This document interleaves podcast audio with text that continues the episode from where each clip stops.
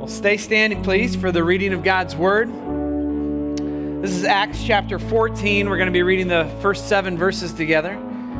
Starting in verse 1, this is the Word of God. Now at Iconium, they entered together into the Jewish synagogue and spoke in such a way that a great number of both Jews and Greeks believed.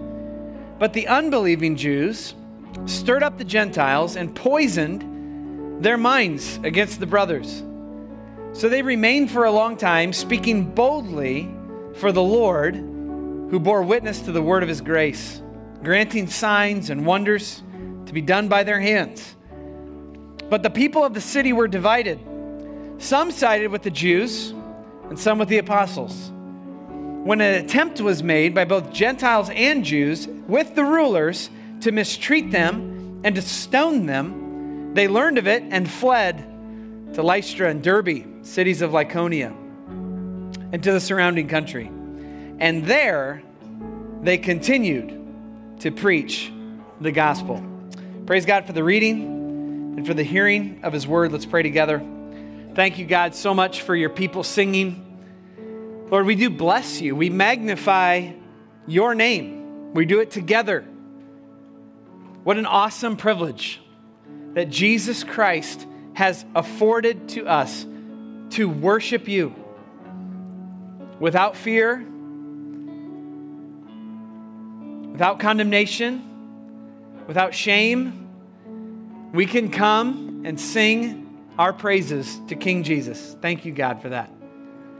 Lord, as we come, we're so thankful for what you're doing. Thank you for Ray and Elijah. Thank you for their commissioning to Eden Church in North Des Moines. What a privilege it is to be a part of a church planting group, seeing your kingdom expand in the central Iowa area. That's a privilege for us, God. And Lord, we thank you for school right around the corner, God. We are just finishing up summer. We can feel it, we know it. And Lord, I pray for our teachers. I pray for all of our teachers in this room, right, right here and right now, God, that you would empower them and strengthen them God, to impact their students in their classrooms, in their schools for your glory this year. May you fill them with the Spirit of God and with boldness to share the gospel when it's right on time. And I pray for our students. God, may this be a year of incredible growth and change in their lives. Lord, may you bless their classrooms. May you work in their midst. Would you please make this the biggest year ever? Of students making decisions for Jesus Christ and to stand for Him. And Lord, may you bless us as we come into your word now, God. What a privilege it is to, to see this divine, breathed out message from you. Lord, would you please give us hearts to receive it, give us ears to hear the word of God. I pray that you would save those who are lost, bring them to faith in Christ this morning, and I pray that you would build up the saints. In Jesus' name, amen. You may be seated. Well, once again, thank you for being at church this morning. Welcome. My name is Josh, preaching pastor here. Our sermon series is The Thriving Church. And last week, Charles Ware, my friend, blessed us by reminding us that a thriving church happens in a reviling culture. And you were blessed by that message. Amen. I love listening to Charles preach. Every time I hear him preach, I'm like, oh God, make me a better preacher. Make me a better one. I love listening to Charles. But he blessed us in a lot of ways, and I'm so thankful to dig into Scripture uh, this week with you. And as we get into this passage, I do want to make a little preaching note. We are jumping into Romans for the fall. So once we hit September, we're going to be leaving Acts and we're going into Romans. We're going to be in Romans chapter 4, 5, and 6 all fall. And I am giddy. I am so excited to preach Romans to you. I'm a little scared too. Can I admit that? Preaching Romans is a whole deal, man. It is unbelievably deep and good. But I want to say how much I've enjoyed preaching through Acts. Acts has been one of those unexpected blessings as a pastor to preach out of the book of Acts has been such a joy. And we will take a break from it and we will return to Acts chapter 14 and when we, when we re, uh, get through Easter next year, and we're going to go spring and summer all through Acts, we're going to finish this book off next summer. So I'm looking forward to that. Anyway, my sermon title this morning is Rinse and Repeat The Victorious Process of Church Planting.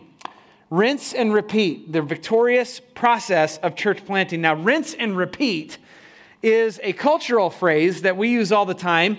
It stands for predictable processes and actions that normally lead to successful outcomes. So when you say the phrase rinse and repeat in American culture, you basically mean do this over and over again, and normally you'll have a good result. So normally we talk about rinse and repeat regarding your hair, like when you shampoo your hair, rinse and repeat for best results, right? And some of you guys are like, dude, I don't have any hair. I know, go with me, right, in the, in the metaphor here. Uh, some of you use it, rinse and repeat regarding your laundry, right? Your laundry. Just rinse and repeat to get all the stain out, and then you'll be good to go. Some of you use rinse and repeat regarding dishes at home, right? Rinse and repeat. Do that again. And, and our poor Daggett dishwasher, I got I, prayers for our dishwasher, please. As you think about our dishwasher, which is often, I'm sure, um, pray for it. That thing is rinse and repeat all the time. That thing never goes off cycle. I'm just ready to replace it. Anyway, rinse and repeat. In Acts chapter 14, verses 1 through 7, it is a process. As you read Acts chapter 13 through chapter 28, you are going to see this rinse and repeat process regarding the gospel spreading through churches being planted. Okay? There is a thing called church planting. It's very close to God's heart, and it is how the kingdom of God expands into new places. And, and this pattern is seen in Acts 14, 1 through 7 of rinse and repeat. Do the same pattern over and over again, and this is how you plant churches in new places. Now, I don't know if you knew this, but churches must be planted if the kingdom of God is going to expand. All right? I just want you to get that in your head. Churches have to be planted in order for the kingdom of God to expand because Jesus said, I will build my church and the gates of hell won't prevail against it. We'll get to that verse later. But here's the reality of church planting church planting is a group of believers who believe in the resurrection of Jesus Christ so much that they are willing to risk their lives, they're willing to risk their livelihoods, they're willing to risk their reputation in order for the church to be planted where the name of Jesus is not being named. That's powerful. That is what has to be rinsed and repeated throughout not only the book of Acts, but in our time as well. So, to use a modern example, the Engage Network, which is a group of gospel centered churches, planting gospel centered churches. That's the network we run with. The Engage Network, we've been very blessed to see this rinse and repeat um, reality, this process go on over and over again in central Iowa. So I can't talk about global church planting, I can't talk about national church planting, but what I can say is that in central Iowa, God is doing a really cool thing through this rinse and repeat process called Church Planting in the Engaged Network. Now, here's how it's worked. I think I have a slide for us here. This is how it's worked for us. We start with fasting and prayer. You cannot plant churches without fasting and prayer as your foundation stone. What is fasting and prayer? It's giving up food and it's giving up time to go pray to God and ask God to do a great work in a certain community for His glory. That is how it starts. Acts 13, 1 through 3. Mark talked about it two weeks ago in his sermon. The church got together and they fasted and they prayed. And then God, through the Holy Spirit, set apart a person to go plant the churches. Now, it was Paul and Barnabas being sent out.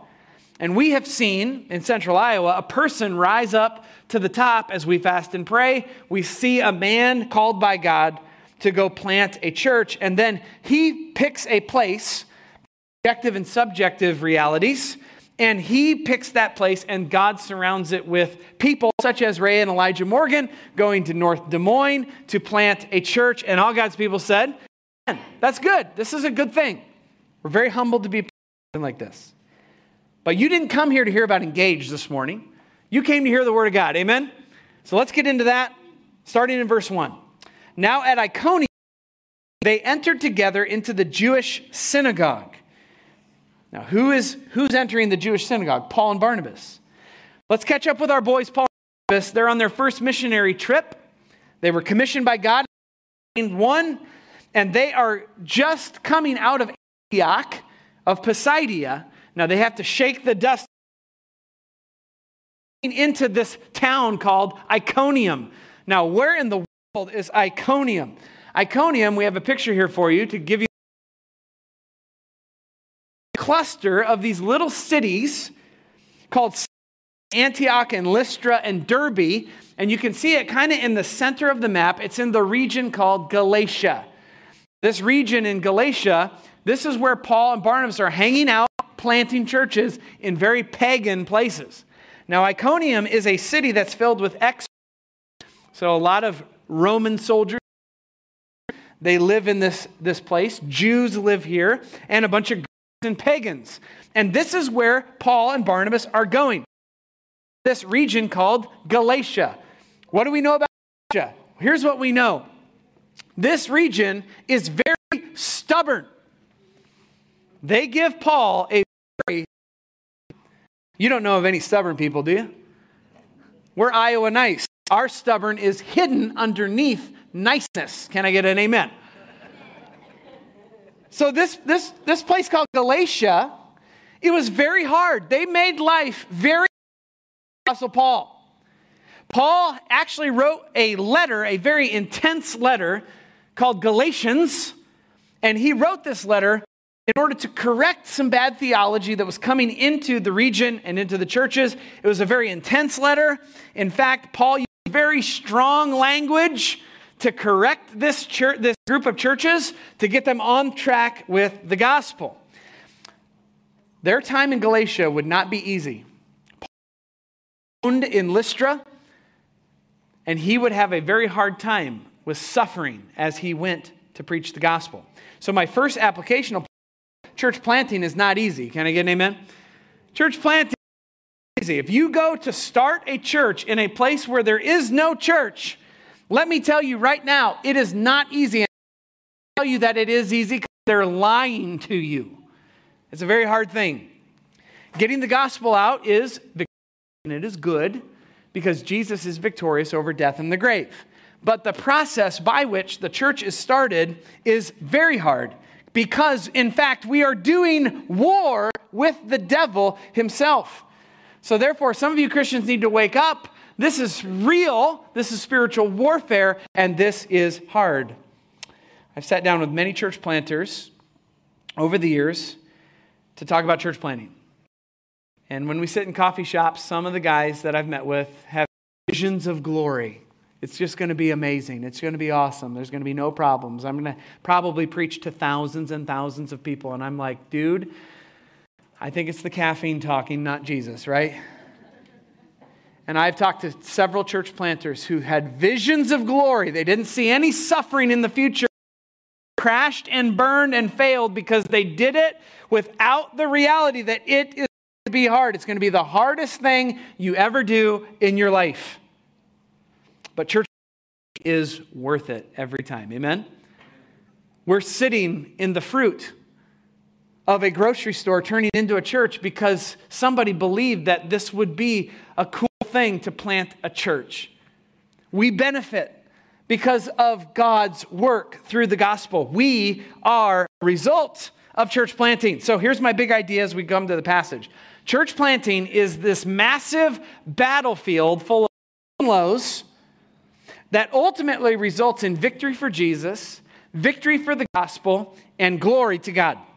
So that's my big idea. Church planting is this massive battlefield and it's filled with highs and lows, and ultimately results in victory for Jesus, for victory for the gospel, and glory to God. This is the rinse and repeat process of church planting. I'm going to give you five highs and lows of church. Church planting can't be all high, right? And it can't be all low either. Like so you're going up and down hills. That's how it is to plant a church. Why am I telling you this? Because the text says so. Also, because living waters idea is not to grow big, it's not to be something. Our, our heart is to plant churches. Amen? And I want you to walk into this thing knowing what the highs and lows because things have not changed in 2,000 years. It still works the same way. If, as we mother a church and as we plant a church down the road as a, as a Living Waters Fellowship church and we go see the gospel go somewhere new and we get to be the, the mother church, not the planted church, this is going to be amazing. We need to know what we're getting into. And I think the text is going to say. So there's highs and lows. We'll start with a high, okay? High point number one is the initial victory in verse one the initial victory. And they spoke in such a way that a Jews and Greeks believed. Paul and Barnabas spoke the gospel, and, and a whole bunch of people got saved. That is called an initial victory. And all God's people said, Amen. That's good. There's a victory. People are coming to Christ. Jews and Greeks, there's a lot of people coming to Jesus. This fits with what Jesus said about his church. Matthew 16, 18. I will build my church and the gates of hell won't prevail against it. The church is to be on the offensive, right? Not on the defensive. Go out and punch Satan in the face by preaching the gospel. Now, when we preach the gospel, things are going to happen. People are going to get saved. Now, they spoke the gospel. Do you see that? They spoke. They spoke. They moved their mouths in such a way. Did you know that the gospel has to be spoken? You got to preach the gospel. You got to actually open your mouth and share the gospel. No one gets saved by telepathy, right? you go, weirdo, stand next to somebody and be like, if I think really hard about Jesus, maybe they'll catch my telepathy thought and they'll get saved. That's ridiculous. But yet, some of you live your lives like that. Like you never share the gospel because you're like, well, I hope if I just live my life they'll just magically come to Jesus one of these days. And you've heard that, that phrase, you know, like, live your life for the gospel, and when necessary, use words. Have you heard that before? I've heard that a thousand times. Like, I'll just live my life, and if necessary, I'll use words. Ladies and gentlemen, give me a break, okay? You can live your life for Jesus all day long and never say anything, and someone you love can go to hell because you won't say anything about Christ. I want to encourage you to look at Paul and Barnabas and say, they spoke. Now, you parents, you tell this to your kids all the time use your words, right?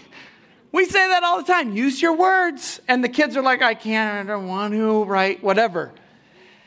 We need to receive this as a child from God the Father to say, use your words, speak the gospel. Now, here's another thing they spoke in such a way. Do you see that? That phrase, in such a way, refers to the manner in which they spoke. It refers to the nonverbals and the ethos of their message. Not only did they speak the gospel, but they said it convincingly. They said it persuasively. They actually said it with love and with an attitude of love for the people. How you say something matters.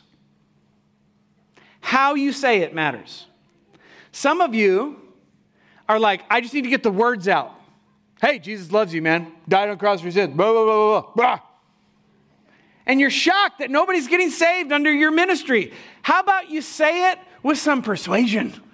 How about you say it with some love? How about you care about the person that you're talking to? How about you tell your face, right? To love the person with your eyes and your mouth and care about your expression because it matters. Biblically, it matters. They spoke in such a way that they were persuasive. 2 Corinthians chapter 5, verse 11, the Apostle, Apostle Paul said this Knowing the fear of God, we persuade men. We should persuade people to believe in Jesus. Now, this is the initial victory. It's amazing, right? This is a high. You preach the gospel, lots of people get saved, Jews and Gentiles, everybody's coming to Christ. That's a high point. Wouldn't that be cool if church planting just ended like that? You show up, there's a crowd, you preach, everybody gets saved. Butterflies and rainbows for the rest of the experience. Hallelujah, Jesus comes back, we're good, right? That is not what happens. Because there are not only highs in church planting, there are lows as well. And the low point, number one, is in verse two, and that's the counterattack. So, verse 2 says, The unbelieving Jews stirred up the Gentiles and poisoned their minds against the brothers. This is a low point. Everybody comes to Christ, but then there's this counterattack. Not everyone believed in the gospel message. There were unbelieving Jews who counterattacked Paul and Barnabas by actively agitating the Gentiles against Paul and Barnabas. They poisoned their mind. It literally says they poisoned their minds, which means they embittered their mind. They made their mind bitter. Basically, they said, You see those Paul and Barnabas guys? They're a problem. They're an issue. They're bringing in foreign gods, foreign ideas. And this is the counterattack of Satan. Satan is not just going to sit back and let everybody get saved and, you know, yeah, yeah all right, souls are coming in. Satan's not going to do that. He's the enemy of Jesus. So he is going to use these unbelievers to draw up this counterattack, and the counterattack looks like bitterness. What is bitterness? Bitterness is disappointment, resentment, holding a grudge. Not that anybody struggles with that in here. Can I get an amen? Nobody struggles with that sin. Like bitterness, holding a grudge, resentment. Our, our world thrives off of bitterness, thrives. And people look at the church today and they're disappointed with the church. I've been so hurt by the church. I resent the church. I'm holding a grudge against the church. I don't like that pastor. I don't like that staff. I don't like how they do that. I'm disappointed with this. I'm resentful towards that. I'm holding a grudge towards this. Listen, that is the reality of the world we live in. If you think everybody's just coming to Jesus and singing hunky dory all day long, that is absolutely false. There is a counterattack to the gospel. And the counterattack is bitterness. Hebrews 12 15 says this Let no root of bitterness grow up within you. Because if the root of bitterness grows up within you, it'll grow up and defile many people. People who don't know Jesus or refuse to believe in Jesus, they struggle with this area of bitterness. And I would say within the church, like, there's, there's no shortage of gossip circles. You know what I'm saying?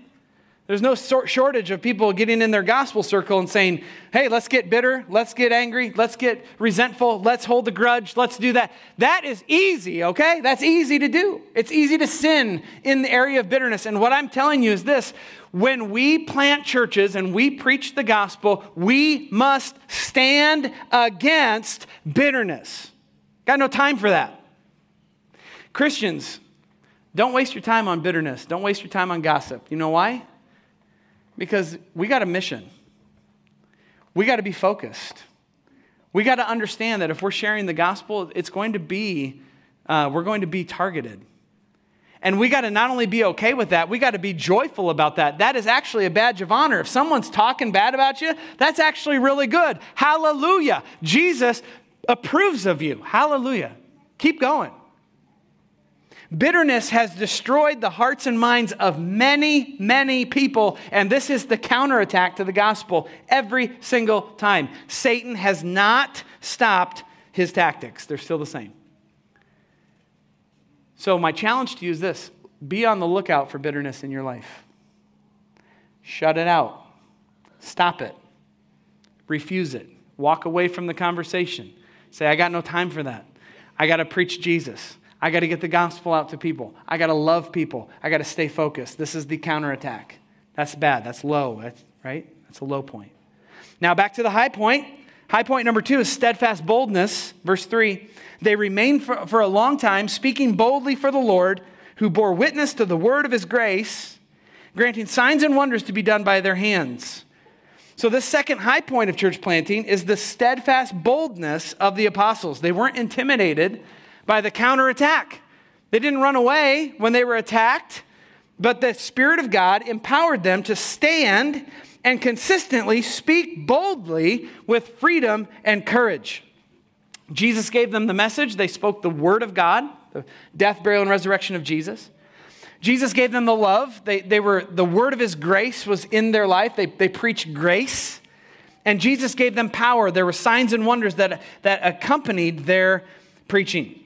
Now, the pattern of church planting is this we don't have leaders that, that get sidetracked. We have leaders who stand and stay diligent and stand with the gospel and say, I got no time for that. I got to stand and keep preaching the word.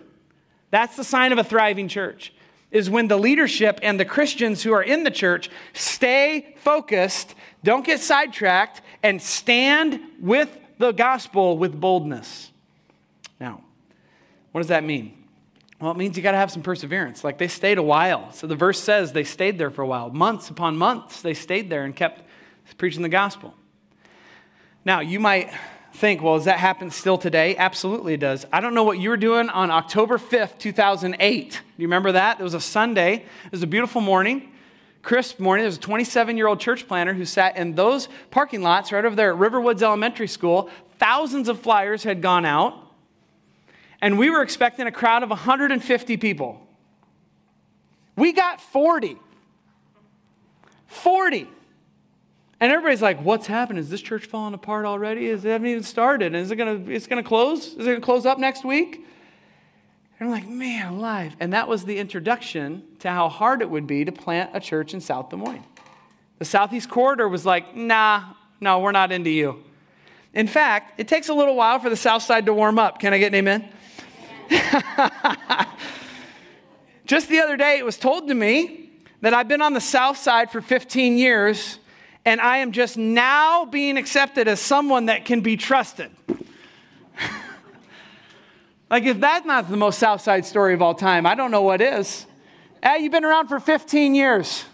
We sort of trust you, kind of, but not really. You got to keep earning it. And I'm like, this is ridiculous because there's been up and downs and all arounds, right? But we have had trial after trial, and it would have been year, easy at year six to just cash it in. It would have been easy in 2016 to just be like, you know what? Grass is greener somewhere else. Let's go somewhere else. It would be easy to, to look up on stage and get ready to preach and know that there's difficulties and there's trials and there's tribulations and there's hardships and there's things going on. And, and those things, just be easy to cash it in. But it's the Holy Spirit who allows the preacher and the leadership and the church family to stand with the gospel and say, we're going to keep standing here and we're going to keep preaching the gospel, and we're going to keep sharing Jesus, and we're not going to get distracted by XYZ thing. We are going to win for Christ. Amen? In fact, we had, a, we had an event just Tuesday night that I want to show you a little video of. Um, Ezra, our intern, made this video. And this was not an official church event. It was just kind of an event with us being involved, but there was a lot of other people. And we had an event for our community and I just want you to see what happened. It was really, it was really cool.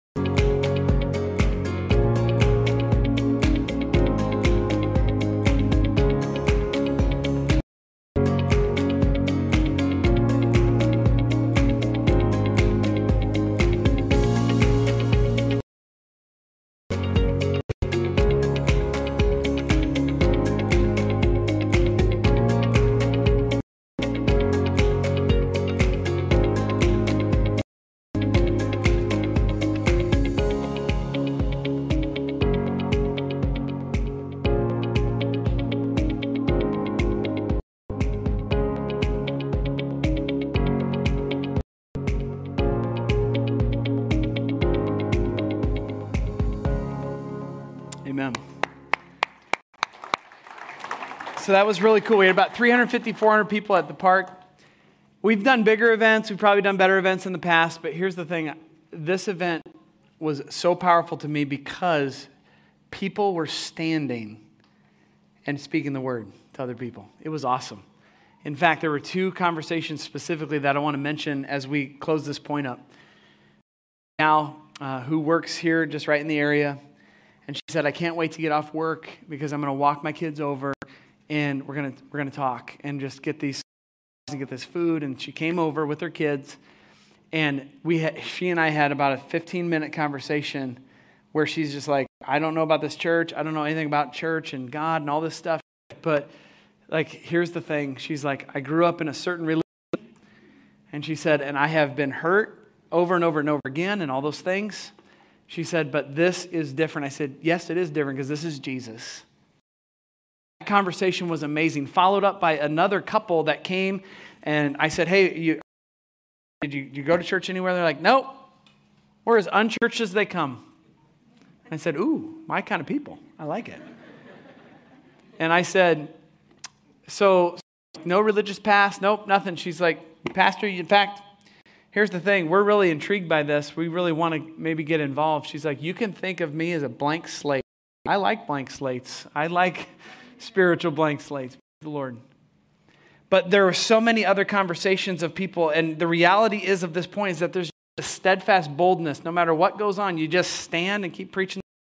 You stand and be who you are. You don't have to be Billy Graham. You don't have to be some superhero Christian. You just be yourself and stand with Jesus and keep sharing the word the best how and let God do it because that is the win of church planting. You get these conversations happening in real neighborhoods for the glory of God, and that is the win. That's the rule and reign of Jesus, expanding and continuing using us we must have steadfast boldness. Don't give up. Keep standing, keep sharing.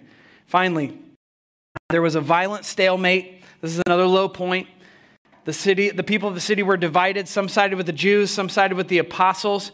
I'm going to fly through this point. Here's the reality of it. This was a Paul and Barnabas had made such an impact that the whole community was now divided 50 50. Now, about it, it was 0% Christian when Paul entered the city. Now they're 50 50. Some are going with Paul, some are going with the Jews, and there is a uptick in violent threatening going on. They're going to stone Paul and Barnabas. That's how you know people threatening to stone you. That is amazing. Because if they were just having this little pocket influence, nobody would be, nobody would be talking about them. But here they are. They've almost turned half the city to Christ. And they're like, this is a problem because this Paul and this Barnabas and this Jesus that they talk is messing with our stuff. It was cute before, now it's messing with our culture.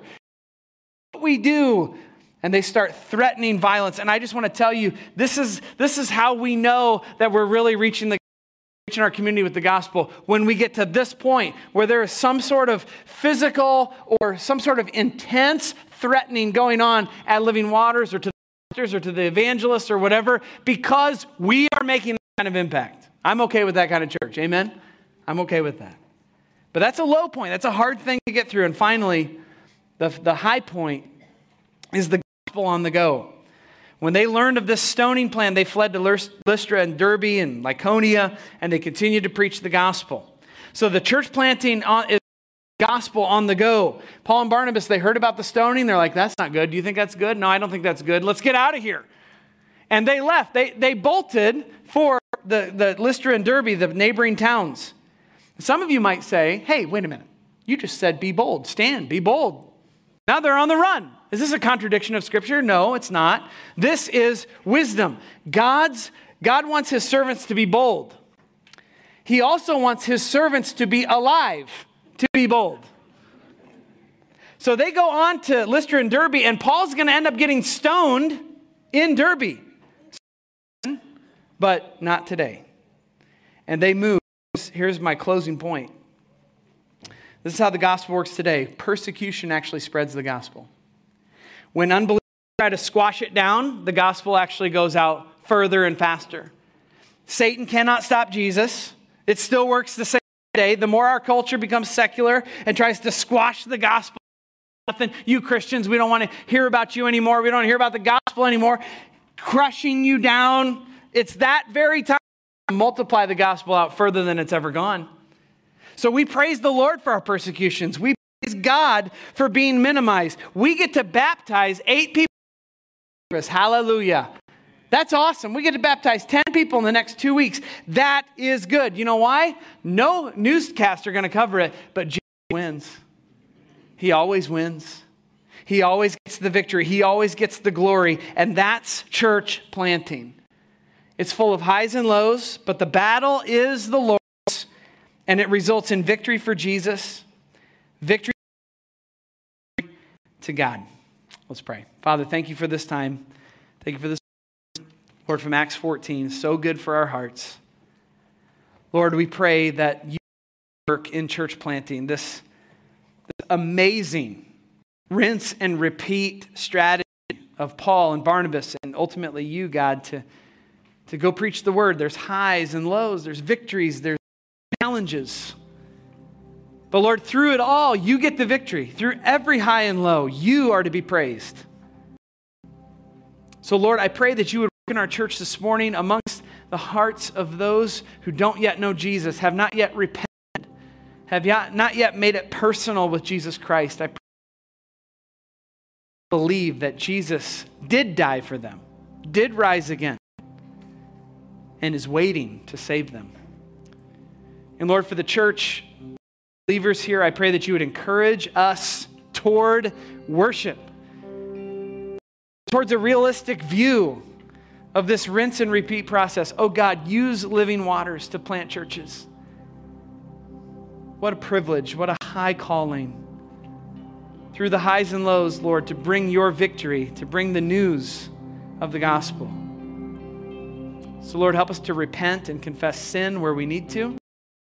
Help us to keep our eyes on the prize, Jesus Christ and Him crucified. And Lord, set us out today. Lord, give us grace in Jesus' name. Amen. Amen. Let's stand once.